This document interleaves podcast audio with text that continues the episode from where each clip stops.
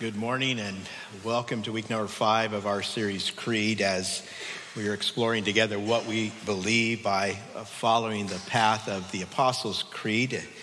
Uh, each week, you know, if you've been here, uh, we have been digging deeper into the core of our faith because the Apostles' Creed does summarize the historic Christian faith. And as we do that, we're learning together, we're confessing together uh, what we believe as Christ followers. And we're, we're studying the Bible but we're using the creed to push us back uh, to God's word.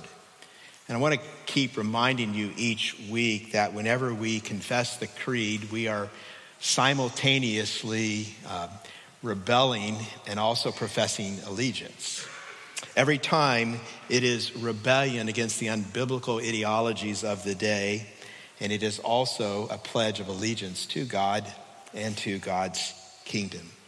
So let's stand together, and each week we continue to do this. We confess the Apostles' Creed together, remembering that as we do it, we are part of God's global kingdom of Christ followers now going for 2,000 years.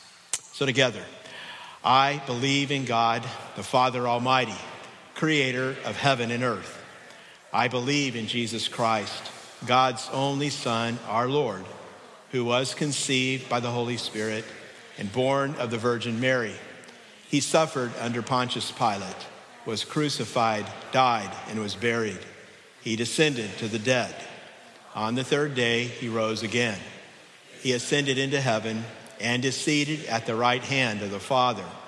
From there, he will come to judge the living and the dead. I believe in the Holy Spirit, the holy Catholic Church, the communion of saints, the forgiveness of sins the resurrection of the body, and the life everlasting. Amen. And you may be seated. Today is the third week that we are exploring the second article of the Creed, which is about Jesus. And maybe you've noticed that about three fourths of the Creed is all about Jesus. And this is so appropriate because we are a Christian church. We're Christ followers. And, and last week, if you're here, you'll remember we looked at his incarnation, we looked at his crucifixion, which are both very familiar doctrines. Today, uh, we're going to explore some uh, unfamiliar territory before we move back onto more familiar ground. Here's the part of the creed that we'll be zooming in on. I believe in Jesus Christ. He descended to the dead on the third day, he rose again. Now, the resurrection we, we, we know about, right? But descended to the dead. Maybe you've been wondering what that means this entire series. Today, we're going to wrestle. We're going to wrestle with some of the hardest uh, realities the Bible teaches. That means today we're going to be talking about death we're going to be talking about hell. We're going to be talking about what God's church has confessed together now for 2,000 years. And we want to face those realities. We want to see how at the center of our faith is Jesus, and Jesus has defeated death. Jesus has defeated hell, and Jesus invites all his people to join him in his victory.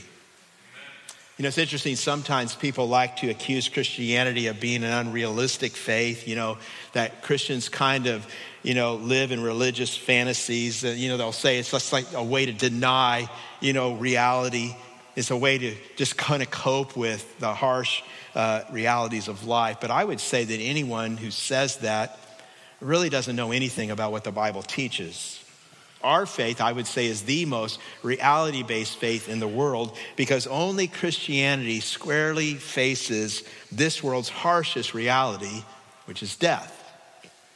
See, most of us in our normal lives, we don't do that, right? We avoid talking, even thinking about death. And when death does cross our mind, it often brings us fear and anxiety. For some of us, even panic. And I think part of the reason why we don't know how to think or, or talk about death is the culture we live in. I don't know if you ever thought about this, but you probably agree with me once you hear it. We live in a like death denying, um, youth obsessed culture, right? I mean, American culture idolizes youth. And it, is kind of a way to deny death, to pretend it's not going to happen to us. And, and as part of that, all of us, or many of us, we're into these fitness fads you uh, know, we, we go into and out of all the time. You know, some of us do these health cleanses again and again, trying to renew ourselves. We'll, we'll do anything to fight off wrinkles. Uh, including, I actually looked this up, just I was kind of curious about some of this because I'd heard some things, uh, including using things like bee venom and sheep placenta facials. And then um, everyone's favorite, snail secretions.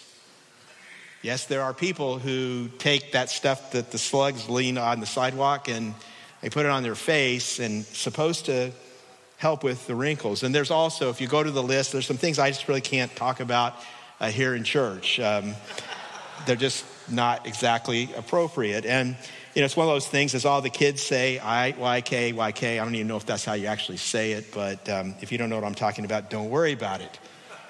But in truth, this instinct to fight aging, pretty normal. It highlights something that all of us feel, and that is this death is not natural. We just cannot accept something deep within us. We cannot accept that we were born to die.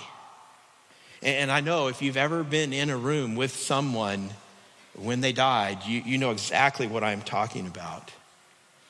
Tim Keller, in his book on death, um, he opens the book with these words. He says, Death is the great interruption, tearing loved ones away from us or us from them. Death is the great schism, ripping apart the material and immaterial parts of our being and sundering a whole person who is never meant to be disembodied, even for a moment. Death is the great insult because it reminds us, as Shakespeare said, that we are worm food. Death is hideous and frightening and cruel and unusual. It is not the way life is supposed to be, and our grief in the face of death acknowledges that. Death is our great enemy. It makes a claim on each and every one of us, pursuing us relentlessly through all our days. It has been said that all the wars and plagues have never raised the death toll, it has always been one for each and every person. Yet we seem far less prepared for it than our ancestors. Today, I want to do something that pastors have been doing for about 2,000 years. I want to try to prepare us to die well. You know, when you think about it, we probably don't talk about death nearly enough around here at Southwinds. I mean, we study the Bible. We believe it's God's word. It's authority for our lives in everything, right? And we talk about, you know, the, what the Bible says for just about everything else our families, our, our marriages, you know, our anxiety and depression, our jobs. I mean, it goes on and on and on. But we almost never talk about death. And so today, we're talking about death. Aren't you glad you came? Today we're talking about death, and today we're going to see that Jesus is the only one who can lead us to victory through death. And we're going to do this by, by looking at what, what happened when Jesus died, particularly on what the church has historically called Holy Saturday. What did Jesus do while he was buried. Have you ever asked that question? I mean, what did he do after, you know, he, he died on the cross on Good Friday? What did he do before he rose from the grave? So we're going to look at Holy Saturday. Then we're going to look at how Jesus defeated death on Easter Sunday. And then finally, as we've been doing each week, we're going to talk about how this matters for our lives, how it brings clarity and balance and counsel and reorientation. So here's the first thing. You can write this down in your notes. Uh, he descended. That's the first thing we're going to talk about. And what this means is that Jesus fully experienced death. So again, I ask this question what happened on what has traditionally been called Holy Saturday, the day after Good Friday, the day before Easter Sunday? I want you to open your Bibles to Matthew chapter 27, verses 57 through 60. And this passage starts on Good Friday, right after Jesus died. It carries us into Holy Saturday. Matthew writes these words As evening approached, there came a rich man from Arimathea named Joseph, who had himself become a disciple of Jesus. Going to Pilate, he asked for Jesus' body, and Pilate ordered that it be given to him. Joseph took the body, wrapped it in a clean linen cloth, and placed it in his own new tomb that he had cut out of the rock. He rolled a big stone in front of the entrance to the tomb and went away. So, again, what was Jesus doing on Holy Saturday after his death and after his burial? His body laid there in the tomb before God raised him from the dead. And again, this is unfamiliar territory. Most of us know about Good Friday. We, we talk about the cross. We sing about the cross all the time. Most of us know about Easter Sunday. He's risen, right? We, we believe that. We celebrate that. But what about Holy Saturday? What was Jesus doing while he laid there, his body in the tomb? Well, the Creed says he descended to the dead. Some of you are familiar with, maybe you've heard more often the other version of this line, which says he descended to hell. Well, this is what the Creed tells us Jesus was doing on Holy Saturday. But again, what does that mean? Well, what does it mean? And to answer that, I think we need to start by clearing up some confusion. Uh, first of all, we have been saying he descended to the dead because I believe that saying he descended to hell doesn't communicate what the Bible actually teaches us. And part of that is when we hear the word hell, we import many ideas that have little connection to what the Bible actually teaches about hell. We, we just think about fire and darkness and Satan and all the demons with all their horns are running around just terrifying everyone. Well, that's not what the creed is actually talking about. To be more clear, uh, the creed tells us that on Holy Saturday, Jesus went to what the Bible calls the place of the dead, not hell the place of eternal torment. And I'll explain that more in a moment. Um, I think I need to tell you that the afterlife is probably more complicated than many of us think. Now, the Bible is crystal clear on this. It clearly teaches that all people live forever in and out after life. But if you think that when people die, they immediately go before God's judgment seat and then they directly go either to heaven or hell, depending on their response to Jesus, well, that's not actually what the Bible teaches. And the full biblical picture is this the Bible shows us what we might call two versions of the afterlife. And I think the best way to think about it is this there is a current afterlife. In other words, what it's happening right now during this time in which we're here on earth. And then there is a future afterlife that one day will commence and then it will go on forever. There is an afterlife. Be clear on this. Everyone spends forever somewhere.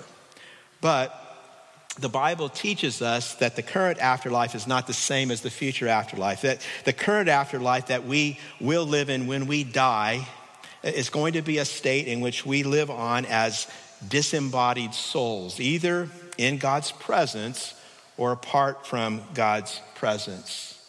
Either experiencing God's comfort and peace and joy or beginning to taste what hell is going to be like forever and ever. Now, the Bible calls the place that we go to the current afterlife, uh, the Bible calls it in the Old Testament Sheol. In the New Testament, the Bible calls it Hades. And that's what we're going to uh, refer to this uh, place of the dead as in this message. It's the, it is the place of the dead. And the Bible also shows us that in this place of the dead, Hades, that's current afterlife, there, is, there are two compartments. There's a righteous Hades in the presence of God, where we receive comfort and joy and peace, and there is an unrighteous Hades that is apart from God's presence. Now, this is why Jesus can say to the thief on the cross, Today you will be with me in paradise. He, he's talking about righteous Hades.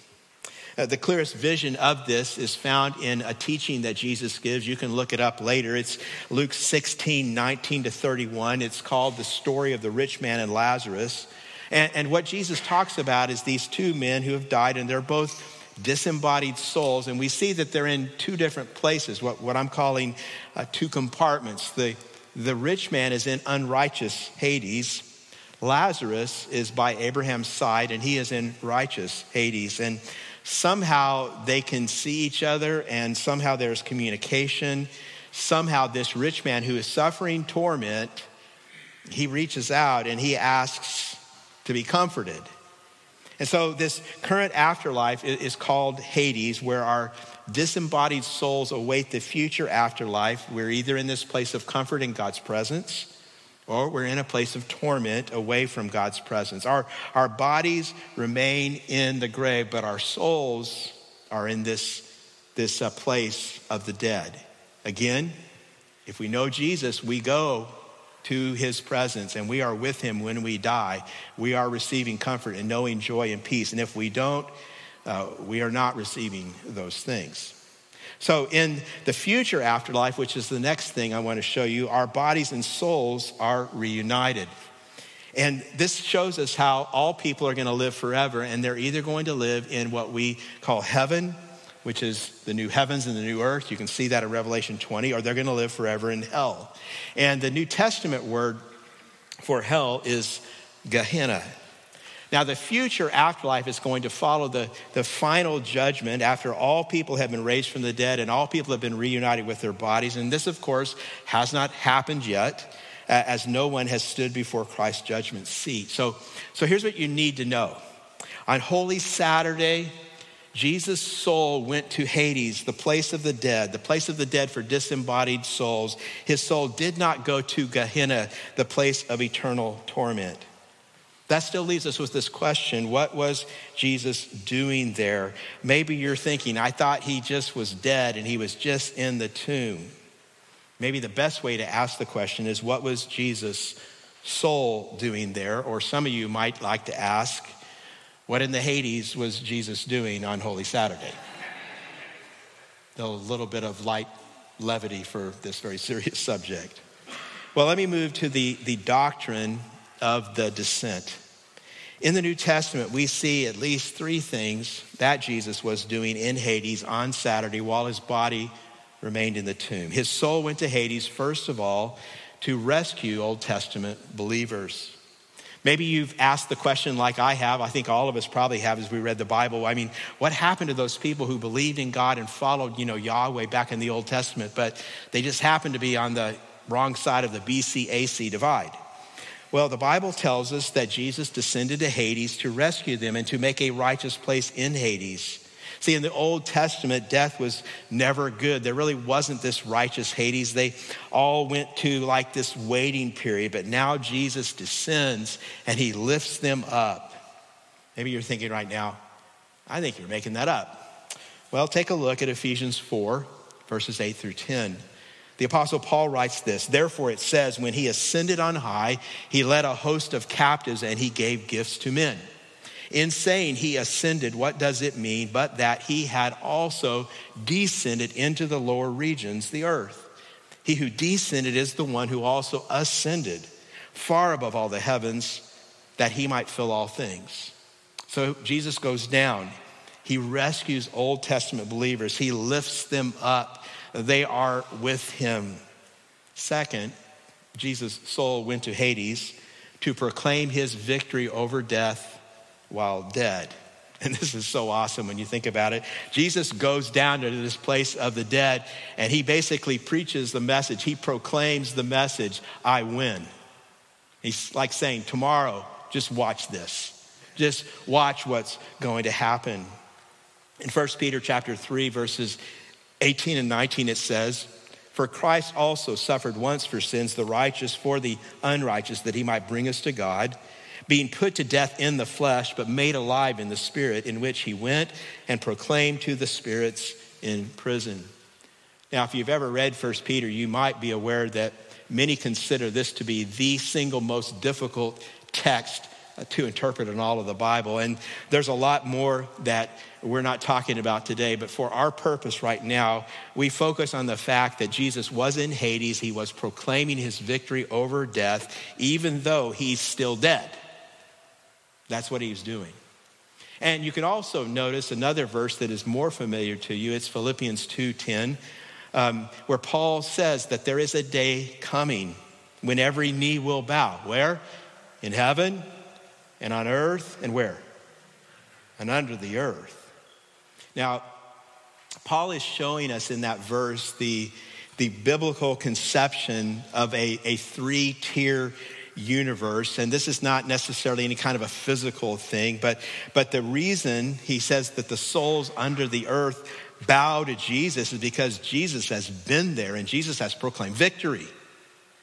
Philippians 2:10 is telling us Jesus is king, not only over heaven and earth, but he's also king of the underworld. In other words, where Satan thinks he's king, no, Jesus is king. Third, Jesus' soul went to Hades to succumb to the full penalty of our sin in our place. Now, many of us know, maybe you've memorized Romans 6.23, which says the wages of sin is death. See, the result of our sin, that verse is telling us, is that we die and we descend to death, that, that death overtakes us completely. And I think many of us kind of think, well, you die, and that's all it's talking about. But it's more than that. It's not just that we die at the moment of death, it's also that we are fully encompassed with the reality of death and that our souls go to the place of the dead. And so this means if Jesus is coming to be in our place, coming to fully pay for our sins, he was not just crucified, he died and then he experienced the totality of physical death for us in our place. And that means he went all the way down, all the way to the place of the dead, so that he could totally overcome the effects of sin. In other words, it's not just the cross, it's also burial. That's why that's in the creed. It's not just burial, it's also descending to the dead. You see? See, Romans 6:23 says, For the wages of sin is death because that's what happens to us. We don't just die and our death is over. We go into the afterlife. We descend to the place of the dead. And so the doctrine of the descent means, and this is such good news, it means that Jesus has gone before us. Jesus has experienced the full judgment we deserve for our sin, the fullness of death. He has gone to the place of the dead, and every terrible thing in death that just hovers over the heads of every human being as we live under that reality, we can know Jesus has been there. But here's where God's word makes this turn and becomes the best and most beautiful news in the world. The story does not end with Jesus' descent into death. The story turns into Jesus' defeat of death, and that is Easter Sunday. He rose again. He rose again. And what this means is that Jesus utterly defeated death. Go back to Matthew's gospel. If you look at Matthew 28, the first verse, we see the story of Easter, which is declaring that though Jesus has succumbed to our greatest enemy, he has defeated death through the resurrection of his body. Let's read verses 1 through 9. It says, After the Sabbath, at dawn on the first day of the week, Mary Magdalene and the other Mary went to look at the tomb. There was a violent earthquake, for an angel of the Lord came down from heaven and, going to the tomb, rolled back the stone and sat on it. His appearance was like lightning, and his clothes were white as snow. The guards were so afraid of him that they shook and became like dead men. The angel said to the women, Do not be afraid, for I know that you are looking for Jesus who was crucified. He is not here. He has risen, just as he said. Come and see the place where he lay. Then go quickly and tell his disciples, He has risen from the dead and is going ahead of you into Galilee. There you will see him. Now I have told you. So the women hurried away from the tomb, afraid, yet filled with joy. And I, I, I love how this describes so much of what it means to follow Jesus, right? Afraid and yet filled with joy. They ran to tell his disciples. Verse 9 Suddenly Jesus met them. Greetings, he said. They came to him, clasped his feet, and worshiped him. Now, don't miss the end that they clasped his feet and worshiped him. There's a couple of things I, I want to highlight from these verses. First of all, notice how this passage just moves from mourning over death to insane joy. Death that great enemy that destroys every human being. It has destroyed Jesus and the movement Jesus started, but Jesus lives and mourning turns into joy as the women realize death could not hold Jesus down, that he has defeated death, our greatest enemy. Mourning turns into joy. Second, don't miss the physicality of the resurrection. Notice how verse 9 tells us they clasped Jesus' feet. Matthew is directing our attention, focusing it down. It's like he's shining a spotlight on this. He wants us to see this. He's telling us Jesus was not a disembodied soul. He's not some ghost coming back from the place of the dead. This is the flesh and blood Jesus who has physically defeated death, that great enemy. His heart started beating again, his lungs filled with oxygen, his eyes opened again. He took a giant gasp of air and he came back to life and he sat up and he stood on his feet and he walked out of that tomb because he was alive. And they saw him and he had a body and they took hold of his feet and he, they worshiped him. See, the resurrection is our hope. And Jesus descended to the place of the dead in order to defeat it forever through his physical bodily resurrection. And this is part of why I said to you earlier that Christianity is, is not about living in some spiritual fantasy land that denies the realities of life. It does not deny them, it faces them square head on. And it does that because our hope is in Jesus, who is the first one to rise from the dead. And here's what this means for you and for me. If Jesus has power over death, the Bible tells us that means death will not have the final say over those who are his people. And that means you. Death is not the last word for you if you know Jesus. If you know Jesus, the Bible promises because Jesus has risen from the dead, one day you too will rise from the dead. Your soul will be reunited with your physical glorified body and you will live forever. And friends, that's our hope.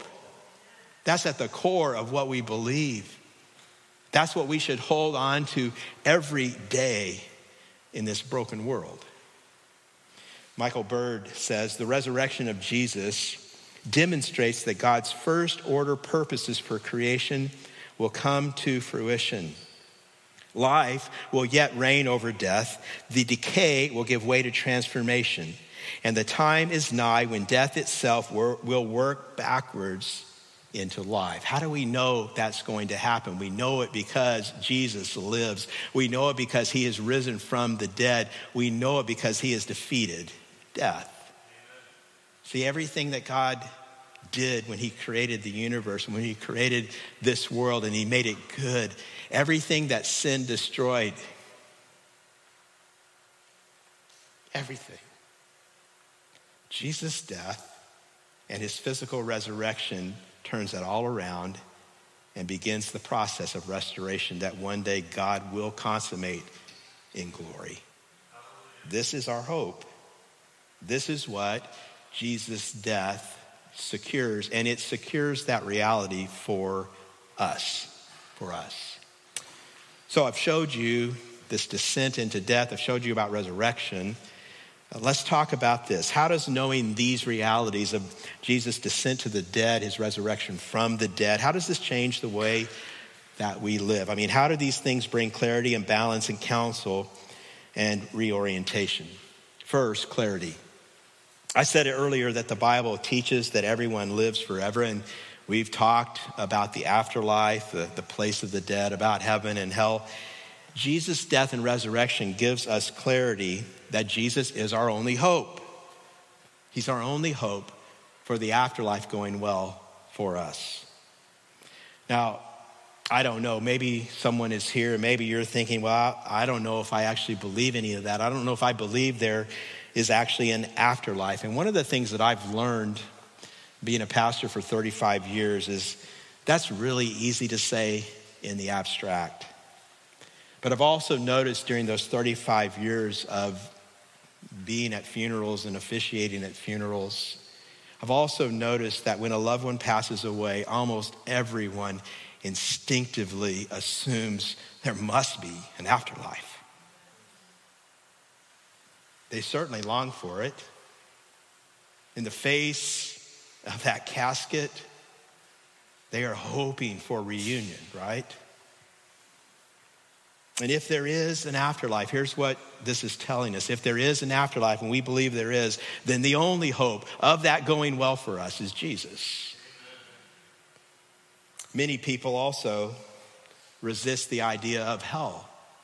Maybe some of you are thinking this right now. I think all of us have at one time or another asked this question How can a good God send people to hell? And I will tell you that's a question that deserves a, a good answer. So, how can a good God send people to hell? And I want to respond to it in two ways.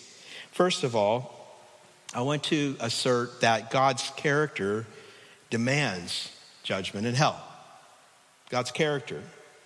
See, in the final analysis, it is because God is loving and good that there must be judgment and hell. And I understand at first uh, hearing of that, that probably sounds kind of counterintuitive. So you may be saying, well, what do you mean by that? Well, let me put it this way to love something means that anything that harms that thing you love makes you angry, right? And the more you love something, the more you love something or someone, the angrier you will be when they are harmed, right? See, we need to clear this up. Anger is not the opposite of love. Rebecca Manley Pippert, in her book, Hope Has Its Reasons, says this Think how we feel when we see someone we love ravaged by unwise actions or relationships. Do we respond with benign tolerance as we might towards strangers? Far from it. Anger isn't the opposite of love, hate is. And the final form of hate is indifference. God's wrath is not a cranky explosion, but his settled opposition to the cancer which is eating out the insides of the human race he loves with his whole being. In Tim Keller's book, The Reason for God, he, he says this The Bible says that God's wrath flows from his love and delight in his creation. He is angry at evil and injustice because it is destroying its peace and integrity.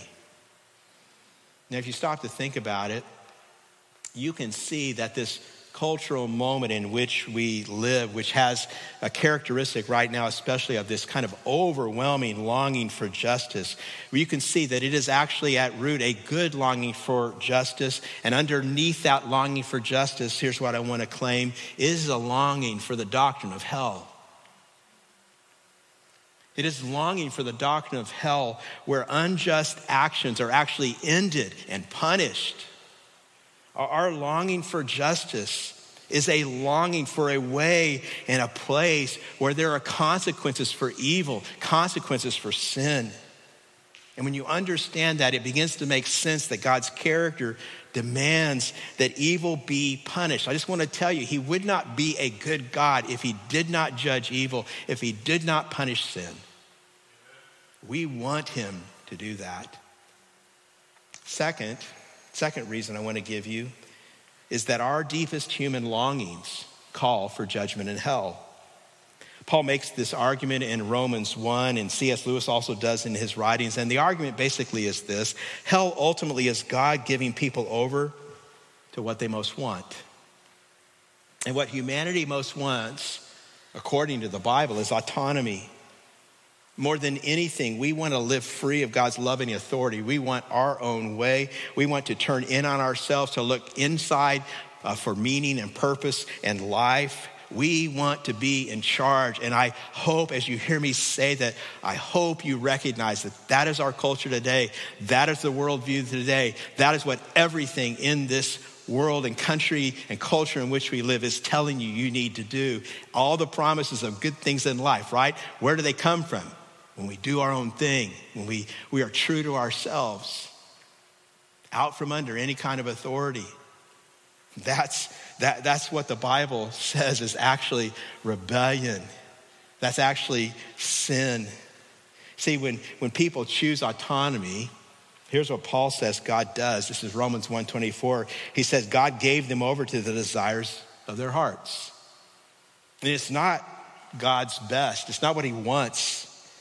But because he's loving and good and kind, he allows us to choose to go our own way, even if we are choosing self destruction. And one of the things that all this means is that this idea that God forces someone to go to hell against their will, that's not biblical at all. The Bible never says that. Hell, according to the Bible, is in the end God giving us over to what we want, to our freely chosen self destructive autonomy. He gives it, that to us, we give it that over forever. See, hell is the place where God finally and fully withdraws his presence, where he allows human beings to live our own self absorbed existence, and it is miserable because we weren't created to live that way. We were made to live and thrive in the direct presence of God, like, like plants that thrive in the sunlight. But we reject God in our sin. We, we turn away and we look in on ourselves for meaning and purpose in life. And I, I think this gives us an insight into why fire is the biblical imagery of hell so often. I, I'm, I'm not sure that there's literal fire in hell. There, there may be. I don't think the Bible demands that that's what's going to happen.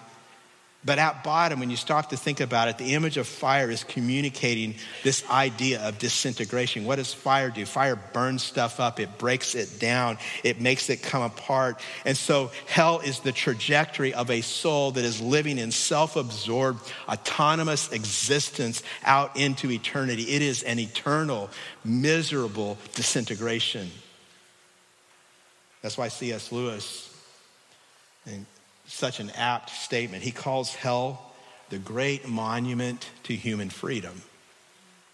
See, the point is, the point is, you don't want that. You don't want to disintegrate forever. The point is, Jesus is the only one who can save you from that. He's our only hope. And He's our hope because he has overcome the grave. And because he has overcome the grave, he invites you to give up. Just give it up. Give up living under your own disintegrative authority. He invites you into his kingdom to live and to thrive under his life giving, loving authority in the direct presence of God. See, this is where we get clarity as we look at Jesus' descent and his resurrection. It forces us to think about the reality of death and about the consequences of how we are living right now. Second is balance. This teaching brings balance about how I think we how we think about death and I want to explain it this way. When we belong to Jesus, we can find balance between grief and hope. Now, some of us struggle with this. Sometimes followers of Jesus, they, they, they think grief is wrong. And most of the time, my experience is because they are uncomfortable with it, so they want to deny it and push it away. They can't handle when other people are actually grieving. That leads to us saying kind of stupid stuff that we shouldn't say. You know, just telling people who've just lost a loved one, it's okay. No, it's not okay. You know, sometimes we like to quote Bible verses, and while they're true, a lot of times, I'm just telling you, that's not the time to quote a Bible verse. Some of you, and I'm not thinking of anyone in particular, so if you feel guilty, it's the Holy Spirit, it's not me. Some of you really should just shut up. You should just listen, especially when you're around someone hurting. Quit talking. They don't need your talking. And so you, you need to accept that grieving is okay. You say, How do we know grieving is okay? I don't think the Bible says we should be a, a, people of grieving. Well, I'll just take you to our model, our example in all of life, and his name is Jesus. Think about, think about the one time that we know about when a friend of Jesus died. Do you remember that story? It's in John chapter 11. His friend's name was Lazarus, and Jesus goes to the place where he's been buried. Everybody's mourning all around him. And we've read the whole story, so we know what Jesus is going to do next, right? right? Jesus is going to what? Raise Lazarus from the dead. He knows how this story is going to end, right? But what does Jesus do? John 11, 35, which is every child's favorite Awana memory verse. Shortest verse in the Bible, two words right? Jesus wept. I mean, just think about that. Jesus wept. Jesus grieved. I mean, this is so mind blowing. He does this right before he raises Lazarus from the dead. And if nothing else, this is telling us grief is appropriate We should grieve because death is unnatural. It does tear us away from those we love. We do grieve, but the Bible says we do not grieve as those who have no hope. Our grief is balanced with the hope of the resurrection. As I said earlier, uh, the New Testament tells us Jesus is the firstborn from the dead, which means we're going to follow in his footsteps, and so we have hope. 1 Thessalonians 4 13 and 14 says, Brothers and sisters, we do not want you to be un- uninformed about those who sleep in death, so that you do not grieve like the rest of mankind who have no hope. For we believe that Jesus died and rose again, and so we believe that God will bring with Jesus those who have fallen asleep in him. Death is terrible, and so we grieve. But Jesus has defeated death, and so we have hope. Balance. Third is counsel. Uh, these realities say so much to us about how we should live now that they change everything about it. And one of the things they tell us is that we should live now with the end in mind. I can put it this way we should live as people who are dying. You ever thought about that? You're going to die. Everybody's going to die. So we should live with that reality in mind. The great New York Times writer David Brooks uh, writes about the difference between resume virtues and eulogy virtues. And he, he says, you know, at a funeral, no one talks about resume virtues. No one says, oh, he was so great at his job, he crushed it, he made all kinds of money. No, they talk about character. What kind of person were you? Were you a person of love? They talk about eulogy virtues. This is about living with the end in mind. And it is so easy in our day. And I think even more so where we live, you know, like we're at the center of so much here in the, the Bay Area. It's so easy to lose sight of the reality of death. I was thinking this week, you would think that after two years of COVID, we would be more attuned to the reality of death. But I don't think we really are. And I'm pretty confident that when COVID finally kind of slides off the scene, that most people to go right back to the way they always lived. In 1 Corinthians 15, verses 32 to 34, Paul is talking to believers who have lost sight of the afterlife, the reality of the resurrection, and he rebukes them. He rebukes them because they're living like the world. They're not living in light of Christ's resurrection. This is what he says. He says, If the dead are not raised, let us eat and drink, for tomorrow we die. In other words, in our terms right now, I, I would say if there's no afterlife, why are you here? Why are you in church? Go home. Have a party. Don't take Pastor Mike's words out of context now, okay? I know who some of you are. but that's really what he's saying. You know, if there's no consequences, live your best life now. Don't worry about the future. In, in, verse 33, he goes on to say, I think the reason you're living like this is you've connected yourself with people who don't believe in the resurrection. He says, verse 33, do not be misled. Bad company corrupts good character. He says, because you're hanging with people who don't know the truth of Jesus. But he says, you do. You do. So, verse 34, he says, Come back to your senses as you ought. Stop sinning for there are some who are ignorant of God. I say this to your shame. He is saying, maybe to some of you here today, I don't know. Maybe some of you here today, come back to your senses. Stop sinning. Stop sinning. He says some people are ignorant of God, but you're not. You're not ignorant about God. Maybe a good way to think about this entire teaching is just to think about trajectory. And think about it like this Am I on the trajectory of hell? I mean, living my life my way under my own authority. I'm going to get to Jesus when I'm ready, you know, sometime later.